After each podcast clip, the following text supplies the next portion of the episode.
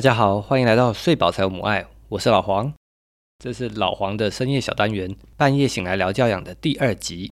那今天也是会有聊到三个部分，第一个部分就要接续上一集的第一个部分，就是关于妈妈跟小孩的四种情境嘛。我上次已经讲完了，妈妈跟小孩状况都很 OK 的时候，那如何延续这个状态，就是把小孩当成你的同事在看待。那今天要讲的是。第二个情境是妈妈状况很 OK，但是小孩爆炸了，那怎么办？今天之所以要先提这个，就是为了在之后可以回应之前投稿的听众。妈妈状况很爆炸，小孩状况也很爆炸，怎么办？那我们当然是要先学会说，至少在妈妈状况很 OK，但小孩很爆炸的时候，我们会处理了。那当妈妈状况很爆炸的时候，或许我们可以先压下自己的情绪来处理小孩，这样。第二个情境呢，我先来提提外面容易看到的回应方式，就是妈妈状况很 OK，小孩很爆炸怎么办？那首先我们就要看小孩很爆炸这件事情，他可能有想要的东西，那你愿不愿意去满足他想要的东西，或者说你愿不愿意去回应他的需求？举例来说，如果小孩今天已经吃了半块牛排，然后他还想要再吃半块牛排，如果你很 OK，你觉得说 OK 啊，就再多吃一点。反正也不常吃牛排哦，就再给他半块。那如果他吃到吐了怎么办？反正小孩消化会越来越好嘛。那他这次牛排吐了，可能下次就知道吃少一点了，对不对？所以你如果觉得 OK，你就满足他的需求哦。他想要玩具，你就买玩具给他；他想要吃冰淇淋，你就给他吃冰淇淋，解决他就不爆炸了。这是第一种。可是呢，人生当然没有这么简单嘛，因为不可能小孩想要的所有东西都给他。第一个，我们财力有限嘛；第二个，小孩的肚子有限嘛，他不可能想要吃的所有东西都吃完，对不对？而且他有可能吃了太多的零食，像我们上一集讲到的，他就不吃正餐啦。所以，我们不满足他的需求，我们会怎么样？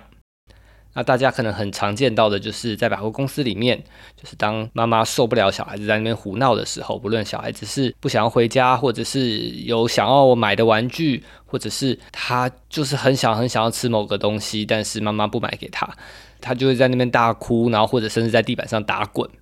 这个时候，妈妈的回应很可能就是走了，不要吵了，不要闹了，不要再让我讲第二次，我数到三哦，或者是。那我们打给爸爸之类的啊，简单说起来就是他没有想要满足小孩的状况以外，他希望小孩可以马上终止这个胡闹。那这个方法是有它的效果的，不然怎么会在百货公司这么常见？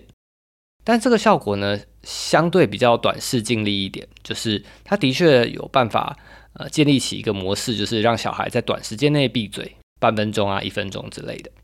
但是他失去的东西呢，就是。小孩的未来可能就比较容易情绪堵塞，那或者是小孩以后长大了有事情就比较不会找爸爸妈妈，因为他觉得爸爸妈妈是不会满足他的需求的。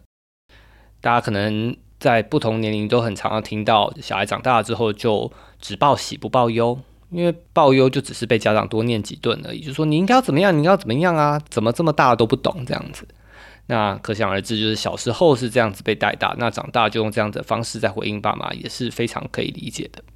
然后情绪堵塞部分呢，呃，我自己也是蛮有经验的啊，就是我小时候也是被说，就是男生不准哭嘛。所以当我开始青春期之后，我其实有长达十几年的时间，其实我是哭不出来的，并不是我没有难过的事情哦，是我哭不出来。OK，那我可能会用别的方式来消化我的情绪，我可能会跑去打电动，我可能会改成用愤怒的情绪来表达我挫折或悲伤的情绪，这样子。所以大家也常常在节目里面听到麦麦说，就是我就是个爱吵架、爱生气的人嘛，搞不好也跟这个是有关系的，因为我常年就处在一个情绪堵塞的状态。等于是我成年之后需要花更多的力气来解决这个问题，让我的情绪疏通了之后，我才可以更自在的表达我的想法和情绪。在这边也很感谢我大学时候第一任的女友，是因为有一次她忽略我之后，我开始疯狂的大哭一个小时之后，我才想起来啊，原来我还是有眼泪的啊。所以呢，这个相对比较立竿见影的这种做法，虽然有它的副作用，但是呢。我自己觉得啦，就是各取所需。如果这些家长觉得说他们是这样被带大，或者他们的身边的人都是这样子带小孩的，他觉得这个东西反正成年之后再消化就可以了。那现在身为一个小孩，你就是应该要学习如何察言观色，如何配合别人。我也不会智慧，我觉得就是各取所需。那如果你跟我一样，是你觉得嗯有没有可能有别的方法呢？想要听听看的话，我自己觉得我后来有听到几个我操作起来会让我自己比较舒服，也让小孩比较舒服的方法。那第一种呢，大家很常用的就是转移大法或者交换大法，就是说转移小孩的注意力，或者跟小孩谈一个交易，说我给你这个，然后你不要那个，好不好？这样子，他一直很想，一直很想要看电视，但你不希望他看电视，所以你就拿出了一个他很喜欢的玩具，然后在他面前就是跟他玩，然后希望他转移注意力。这个方法自己是很常用，但是我会很谨慎。我认为说，随着小何的年纪越来越大，他其实会越来越难接受这个方法。就是他会发现，你就只是在转移他注意力，你就只是跟我谈条件来达到你想要的需求而已。像小何，他很讨厌穿衣服，其实我到现在还不知道为什么。但总之。他洗完澡之后，每次要穿衣服的时候，他就是要干一下，没有该很用力，但他就是要该，他就是要逃跑，他就是要逃去房间或逃去沙发这样子给我追。那我通常做法是，要么就是在他开始逃了之后，我拿一个玩具去接近他，或者我提前一开始就让他手上拿着一个好的玩具，所以当他光溜溜擦完身体之后，他手上已经有一个他可以专注的玩具，然后所以当我拿着。衣服往他头上一套的时候，他是完全没有注意到的。然后我就可以抓着他的左手放进去，抓着他右手放进去，然后就很顺利的完成这一切。这基本上就是一个转移注意力大法的一个展现嘛，对不对？我有一个玩具，所以他就没有注意到他自己身体正在被衣服困住的这个感觉。那随着他年纪越大，我会问他说，到底他不喜欢穿衣服的哪里？他是觉得太热吗？他是不喜欢？这个衣服的质量吗？还是他不喜欢穿衣服的时候很紧，然后穿过他耳朵的感觉？还是那个盖过眼睛的感觉？还是有可能勒住脖子的感觉？就是随着他年纪变大，我会去探究这件事情，像个柯南一样，我一定会想要知道这件事情。那我之后就可以不需要再使用这个转移大法了嘛？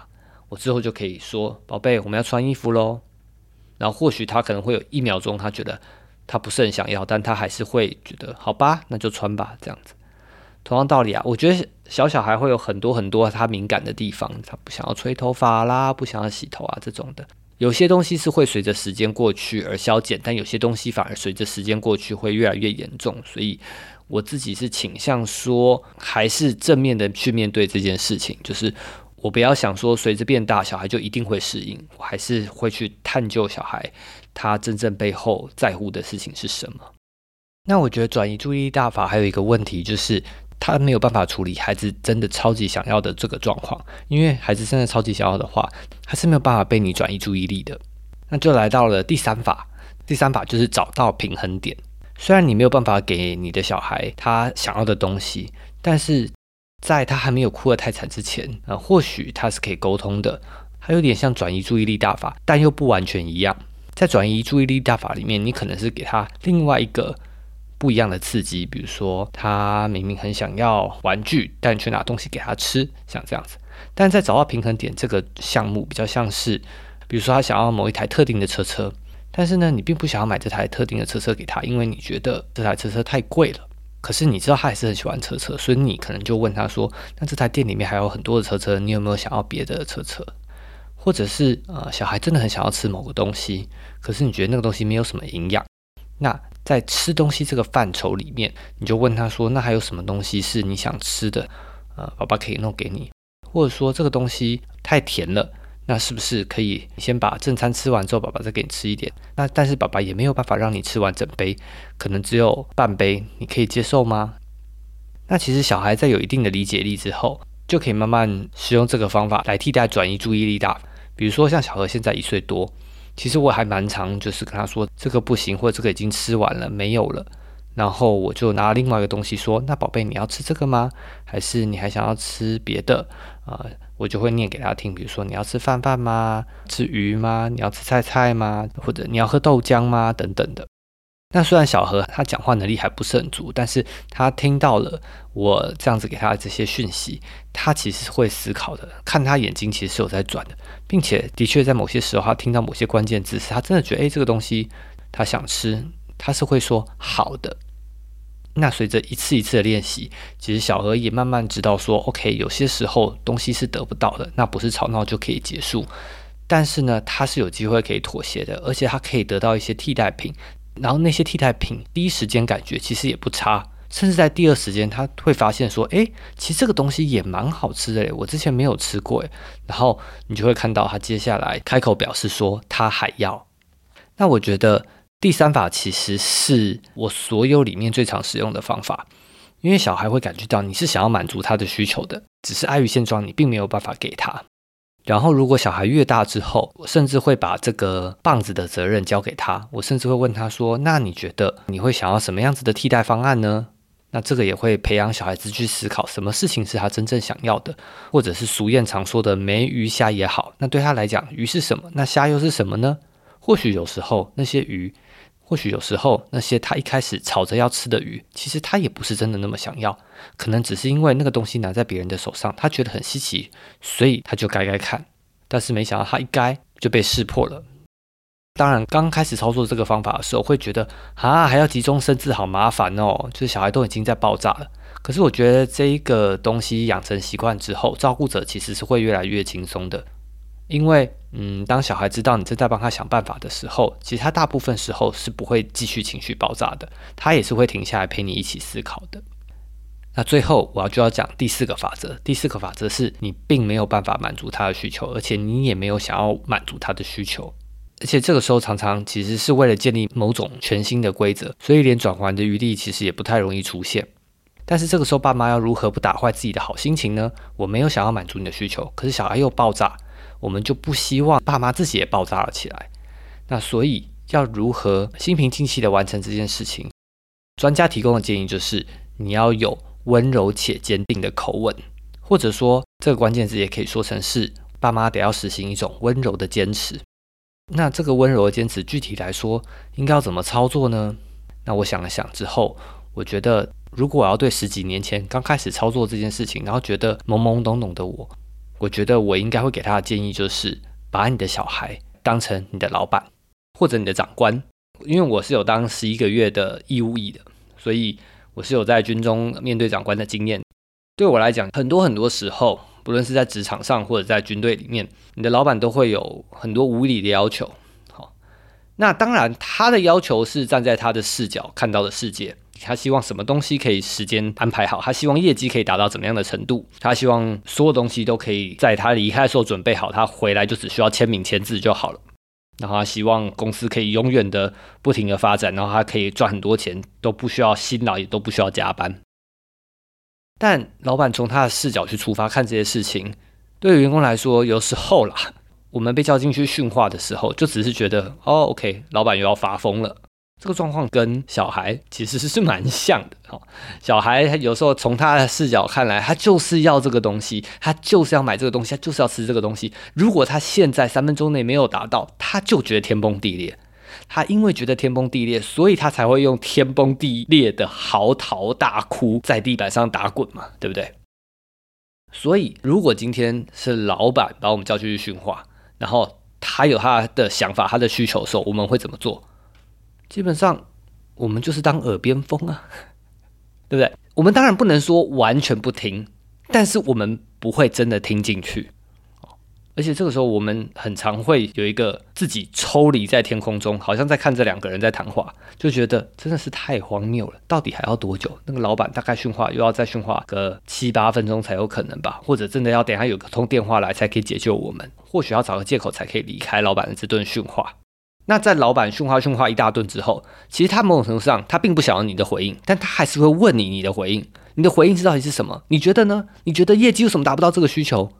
这时候老实说，你说实话只会引来更大的炮轰啦。好，你会说，因为我们人手不足，因为我们时间不够，老板大概很难接受啦，对不对？但是呢，老板就算更大的炮轰，炮轰到后来也是会有极限的。他可能会最后可能会下指导棋，然后认为说你应该要这样做，你就不会犯这个错误，而且你应该要把这个现在有犯的这个错误立马补正好，然后他就叫你离开。但是你我都知道，在我们离开办公室以后，我们做的事情常常跟老板要求的东西是背道而驰的，而且正是因为我们有我们自己的能力，我们做了跟老板背道而驰的事情，才可以满足他的需求。然后我们还得要跟我们的小主管或跟我们的同事抱怨说：“天哪，我又得这样子了。”但是如果我不这么做的话，事情只会更惨。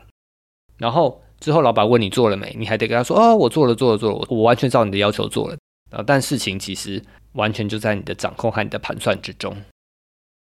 某种程度上，我觉得我们面对小孩，拿出一半面对老板的功力，差不多也就够了啦。因为小孩的哭闹，他想要的东西其实更先说的。在我们选择不满足他需求的时候，其实我们可以很简单的做两件事情。第一件事情就是动之以情，动之以情就是说，我知道，我知道你这样想，但是真的没有办法。哦，爸爸也很爱你，可是真的没有办法。就像你跟你老板讲说，我知道你很想要这个东西可以生出来，我知道你希望明天这个东西就可以交到厂商手上，或者跟他说，老板你真的好辛苦，你你最近是不是都没有睡好？吼。我们真的会很努力做到这件事情啦，请再相信我们一次之类的。你对小孩差不多也可以讲这样子的话哦，就是宝贝真的很想要哦，宝贝真的很喜欢这个东西哦。那爸爸之后如果有机会的话，一定会买这个东西给你。但今天真的没有办法，因为我们已经买过什么什么什么了。好，第一种方法就是动之以情，那第二种方法就是说之以理嘛。说之以理，大家比较常听到，就是说你真的不可以再买了。因为呢，你如果再买的话，爸爸就没有钱了。如果你再吃的话，你肚子就会撑死。如果你再怎么样就怎么样。那记住哦，我是先说动之以情，才讲说之以理的哦。为什么？因为其实老板是很不理性的。你如果常常跟他说道理，他就会觉得你只是在狡辩而已。你一定要先动之以情，你才可以说之以理。你一定要等他情绪觉得哦，好吧，对了，是的，是的，也是这样子了。好了，好了，好了，好了，好了，好了，好了，你也是有你的道理啦，对不对？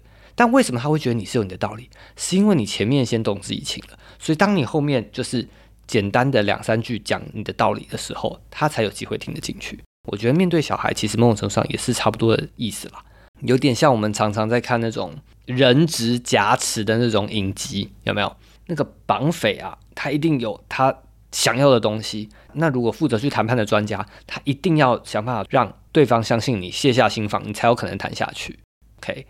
我总结一下，简单说起来就是，把你的小孩当成你的老板，你就是当他在爆炸的时候，你要有一定程度的心灵漂移到空中，当成耳边风，先让他把他的爆炸爆炸完，然后呢，你就慢慢的快要爆炸完的时候开始动之以情，然后当他爆炸结束之后。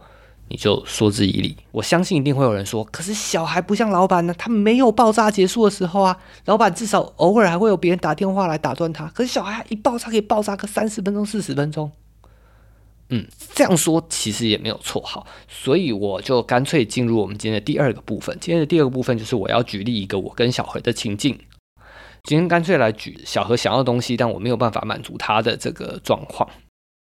这件事情这一个月发生了大概三次，OK，呃，第三次发生是在前天。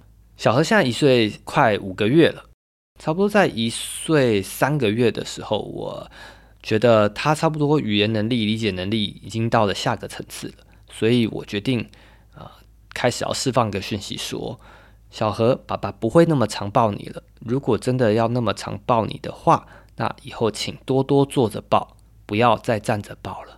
或者是呢？今天如果在外面，爸爸推推车推到一半，哦，你可能觉得无聊或者什么的，也不要马上站起来，站在椅子上很危险，而且站在椅子上，你有手伸出来要我抱，不抱你就在原地哭闹，那爸爸到最后斗不赢你，爸爸就把你抱起来了。可是呢，现在你已经一岁三个月了，我希望我们可以建立新的机制，就是你没有你想象中的这么脆弱，你可以看见更多不同的状态，然后你也可以。有机会可以看见爸爸也是有爸爸的需求，因为你越来越重了，爸爸是越来越抱不动你了，而且爸爸肩膀也会觉得很酸，手也会觉得很酸，这样子。这件事情还还有一个好处就是，呃，让小何知道说，无聊的时候爸爸不抱他，并不是一件什么天崩地裂的事情。爸爸爸还是会有抱他的时候。如果今天他真的受了很重的伤，爸爸还是很愿意就直接抱着他冲去医院的急诊室，这是绝对没有问题的。但是在大部分的情境之下，爸爸不需要这么做，OK？而且你也没有你想象中这么脆弱。另外一个好处就是，如果你九十趴时间都是可以待在椅子上的。那实际上，当你出现那十趴的时间是你真的需要爸爸抱的时候，爸爸就会想说：“诶，不对哦，平常小何都是可以自己坐在椅子上的，今天突然要我抱，是不是发烧了？是不是哪里吃坏肚子了？还是今天特别没有睡饱？还是哪里过敏之类的？”这个时候，爸爸就不会用那种“啊，又要我抱，好烦哦”的那种感觉在面对小何，所以。在这样的前提下，差不多在小何一岁三个月的时候开始准备这件事情，然后不过一两周吧，刚好就有这样子的契机，就是那天我也不是说我就算计小何哦，是真的，我那天就是真的带他出去买早餐的时候，我真的真的抱不动了，他特别早起来，我也特别早起来，然后前一天晚上我也睡得特别不好，所以我那天就跟小何说，小何爸爸真的抱不动了，就小何他当然大哭大闹，因为他也没有睡饱啊。然后我们就在路边这样子，我们就在路边挣扎大概二十到三十分钟吧，具体多久我也不记得了，因为实在是太久了。旁边的摩托车骑士只要有红灯，所有人都在看我们，就觉得这个小孩真的好可怜哦。我在当下我也是真的觉得这个小孩好可怜哦，可是我就真的只能蹲在他旁边，然后蹲在推车旁边跟他说：“爸爸真的抱不动了，OK。”然后我们可以休息一下，OK。然后我等下再抱你，或者我们休息一下，爸爸带你冲刺一小段。可是我们早餐店还有一段距离，我们一定要去买完早餐才能回家。我就这样陪在小河旁边啊，看着他这样爆炸。然后接下来说：“爸爸知道，爸爸真的知道，我知道你很累，你很想要爸爸抱。可是爸爸也很累，爸爸真的抱不动了哈。同时动之以情，同时说之以理。然后第一次就这样子落幕了啊。我们最后还是到家了啦，只是花了比平常更久的时间。”第二次的时候，他大概只离第一次只有三天吧。就是那天刚好我想要带他去一楼玩，可是没想到外面已经下毛毛雨了，所以我就没有办法带他出去玩。所以我就跟小何提议说：“小何在楼下大厅走走就好了，这边有个走廊，好，我们可以跑跑这样子。”那小何就打死不要，因为对他来讲，大厅是一个很不安全的地方，因为常常有人走来走去，而且楼下。的保全又换过一批，他也不是很熟悉，所以他最近到大厅都是非常警戒的状态。然后在警戒状态，他就会希望我全程是抱着的，要放下来是绝对不可能的。那天他就开始爆哭啊，因为我就直接蹲下来了。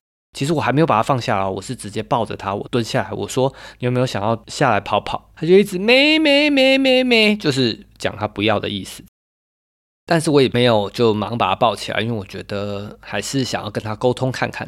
那这也引起了保全他们的注意，他们也过来，就是很温柔的一个哥哥一个姐姐，他们就很很温柔的说服他各种事情，说要不要带他出去看瓜牛啊什么的。后来哥哥拿纸笔给小何画画，当然小何不画嘛。然后姐姐说要带他看瓜牛，那小何也不想看。但是呢，虽然小何说他不想看，可是真的看到瓜牛的时候，他也是会。停顿个三秒钟，哭声，然后才继续哭。可见刮牛这招的确是有效，只是小何觉得不开心比较重要。OK，然后挣扎挣扎了非常久之后，小何的确就有比第一次状况更好，就是他的确情绪缓和的时间比之前缩短一点，虽然也是哭了十几分钟。然后后来我带他出去看瓜牛的时候啊，他真的有大概二十秒的时间，他真的脚踩到地板上，然后专心的看着瓜牛。等到他发现瓜牛没那么好看之后，才回过神来，发现啊，自己怎么脚其实是踏在地板上的，才转头又叫我把他抱起来。那这些尝试都让我看到了光明，我就觉得对嘛，小何你就是需要更多的这种经验，就是相信自己，其实地板没有那么恐怖，或者说相信自己推车没有那么无聊，对不对？你还是可以看你想要看的东西啊，注意你想要注意的东西，对不对？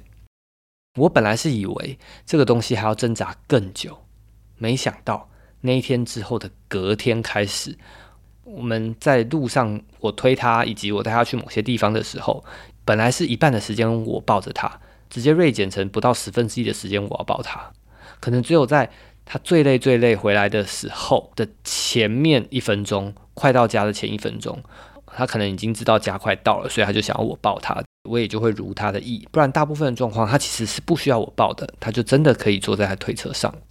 所以那两次努力的经验，我就觉得哇，真的是超值得诶。我的需求被照顾到了，而且小何也很明显就是他长大了。那第三次就是发生在前天，就是我带小何去小港森林公园，呃，因为我们住高雄嘛，然后小港森林公园就是一个很有趣的特色公园，游戏区基本上整片都是沙，非常非常的好玩。但是呢，小何他非常讨厌沙，所以他一到之后，他基本上不是很想要下来玩，全程几乎都挂在我的手上这样子。只要我有蹲下来，有想要把它放下来的动机，被他察觉到，他就会狂叫。那后来我们离开了沙的区，到柏油路区，他就比较愿意下来，因为小港森林公园离小港机场非常近嘛，所以每十分钟左右就会有一台飞机飞过去。那在其他家长来之前，飞机来，我跟小何都会很兴奋，所以我就会把他带离树荫的地方，让他看得更清楚那个飞机划过天空的景象，这样子。可是回到树荫底下之后，其实几乎看不到飞机，只听得到飞机的声音。然后当其他家长来的时候，又是正中午，所以那个时候我就更不想要出去了。然后刚好小何可能吃东西吃到了一定的程度，所以他又开始听得到飞机划过的声音。他就很希望我可以像我们十点刚到的时候一样，我可以赶快把他抱起来，然后冲去看飞机。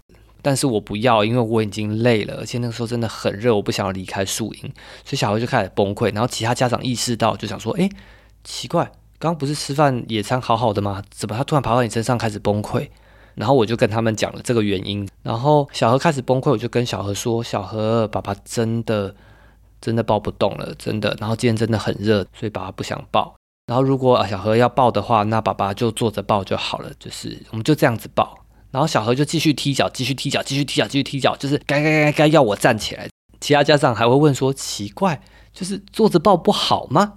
站着抱到底有哪里好？然后我我还跟大家解释说，哦，因为站着抱视野比较好，而且站着抱有机会可以去追飞机，而且站着抱有那个抖动的感觉，觉得很爽，很像在骑马。那当然，小何还是没有得到他的东西。虽然呢，他的那个飞机已经过去了，可是他现在想要我站起来抱的那个心实在是太强烈了。我越是不给他，就越是爆炸。就这样僵持了五分钟起跳，可能有十分钟，然后我就开始笑，我没有真的笑出来，但是我的嘴角开始已经失手了。我就觉得小何真的是太可爱了，可以看得出他真的很想要很想要我站起来。虽然我站起来，他可能也不会得到什么太了不起的事情，因为已经没有飞机了。可是他就是想要我站起来，他就是觉得我现在不站起来就是罪大恶极。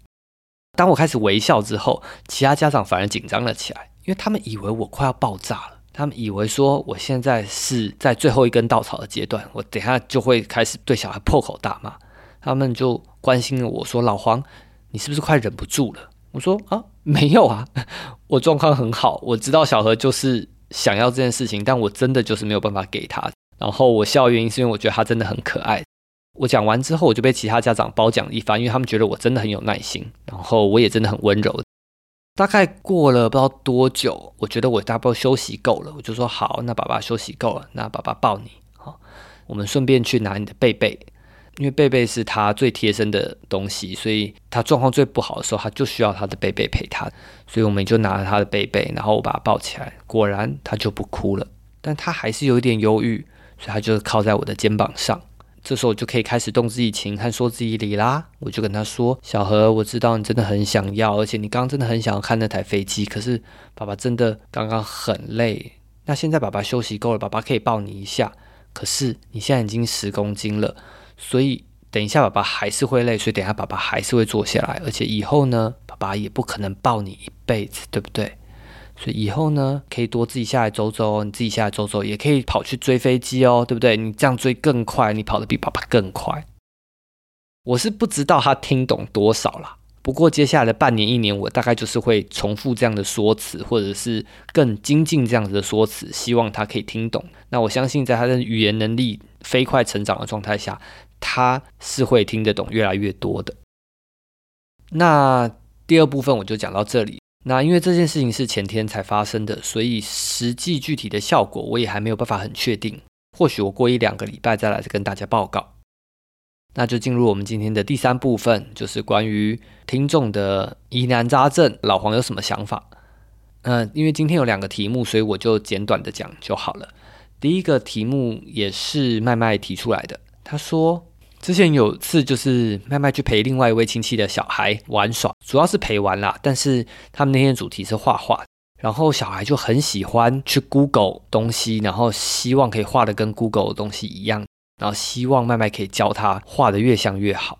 当然，一开始麦麦就是小孩想要怎么样就就陪他嘛，所以他们就一起在 Google 上找一些图片一起画。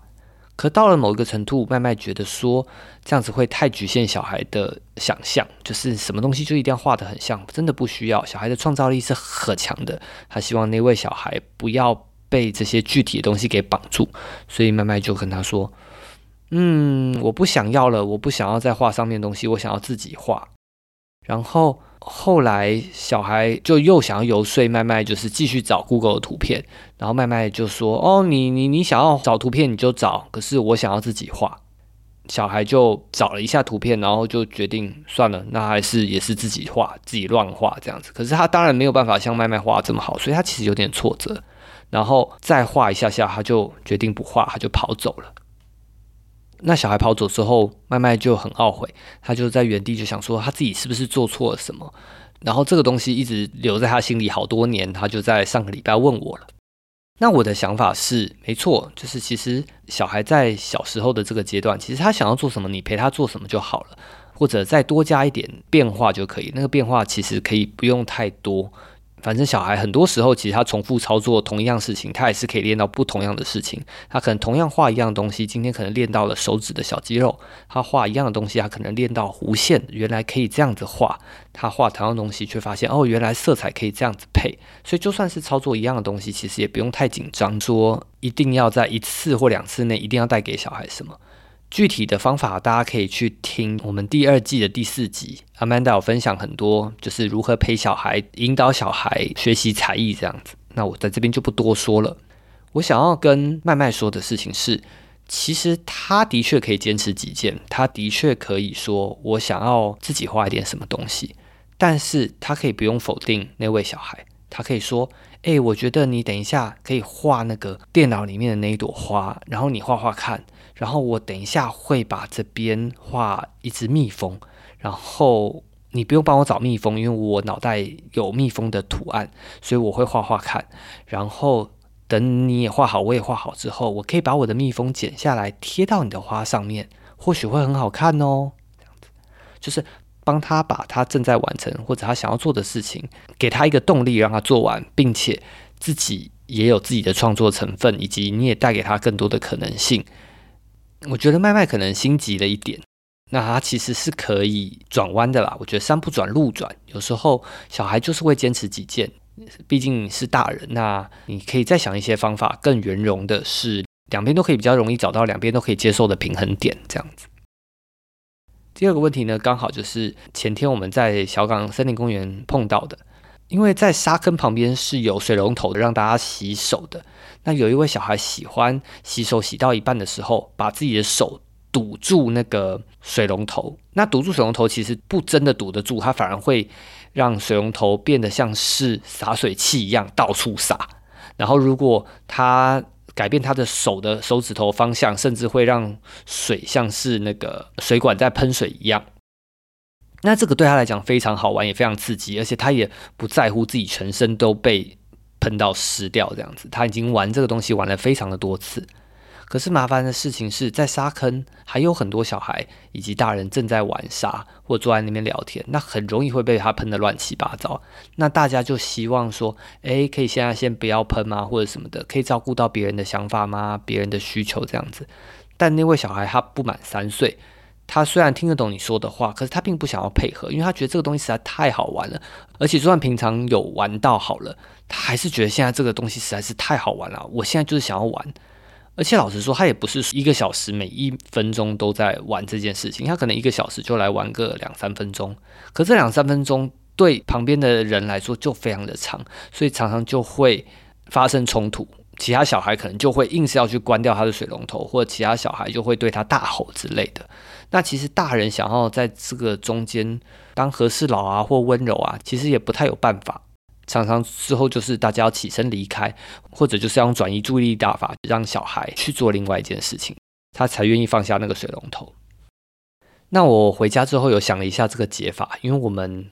过几天又会再去一次小港森林公园，那那个小孩一定也会再玩一次那个水龙头，所以我决定，如果他下一次有想要去玩那个水龙头的时候，我会在他打开水龙头之前跑去大喊，然后跟大家说：“大家，大家，大家，这边失火了！”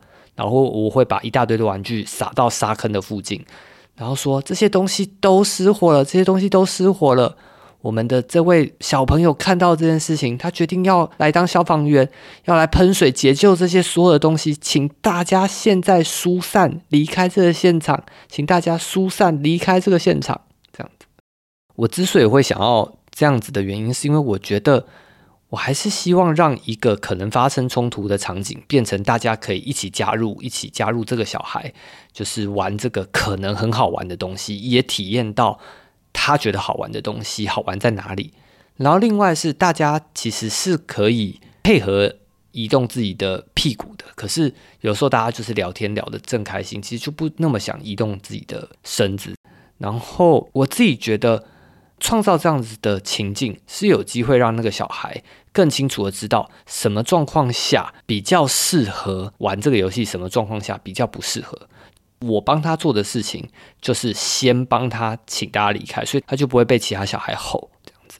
那这个东西我是会等到小孩玩完这一轮之后，再去跟他耳边说老黄刚刚为什么这样做。然后如果我们下次是不是也可以这样子玩？如果他下次也想要这样子玩，他觉得这样子玩很好玩的话，如果当一个小小消防员很好玩的话，就是也记得来找我哦，或者可以跟我要这些假装被火烧起来的玩具。就是我可能会在这些玩具上贴红色的叉叉或红色的火焰之类的，我还没有很确定啦，因为这件事情还没有发生。那我就想说，我先在节目里面跟大家分享，这是我会做的事情，这是我会想要在那位小孩以及其他小孩以及其他家长中间三方达到一个平衡的一个状态，这样子。那这个解法是不是真的有用呢？那我们下个礼拜再见，大家拜拜。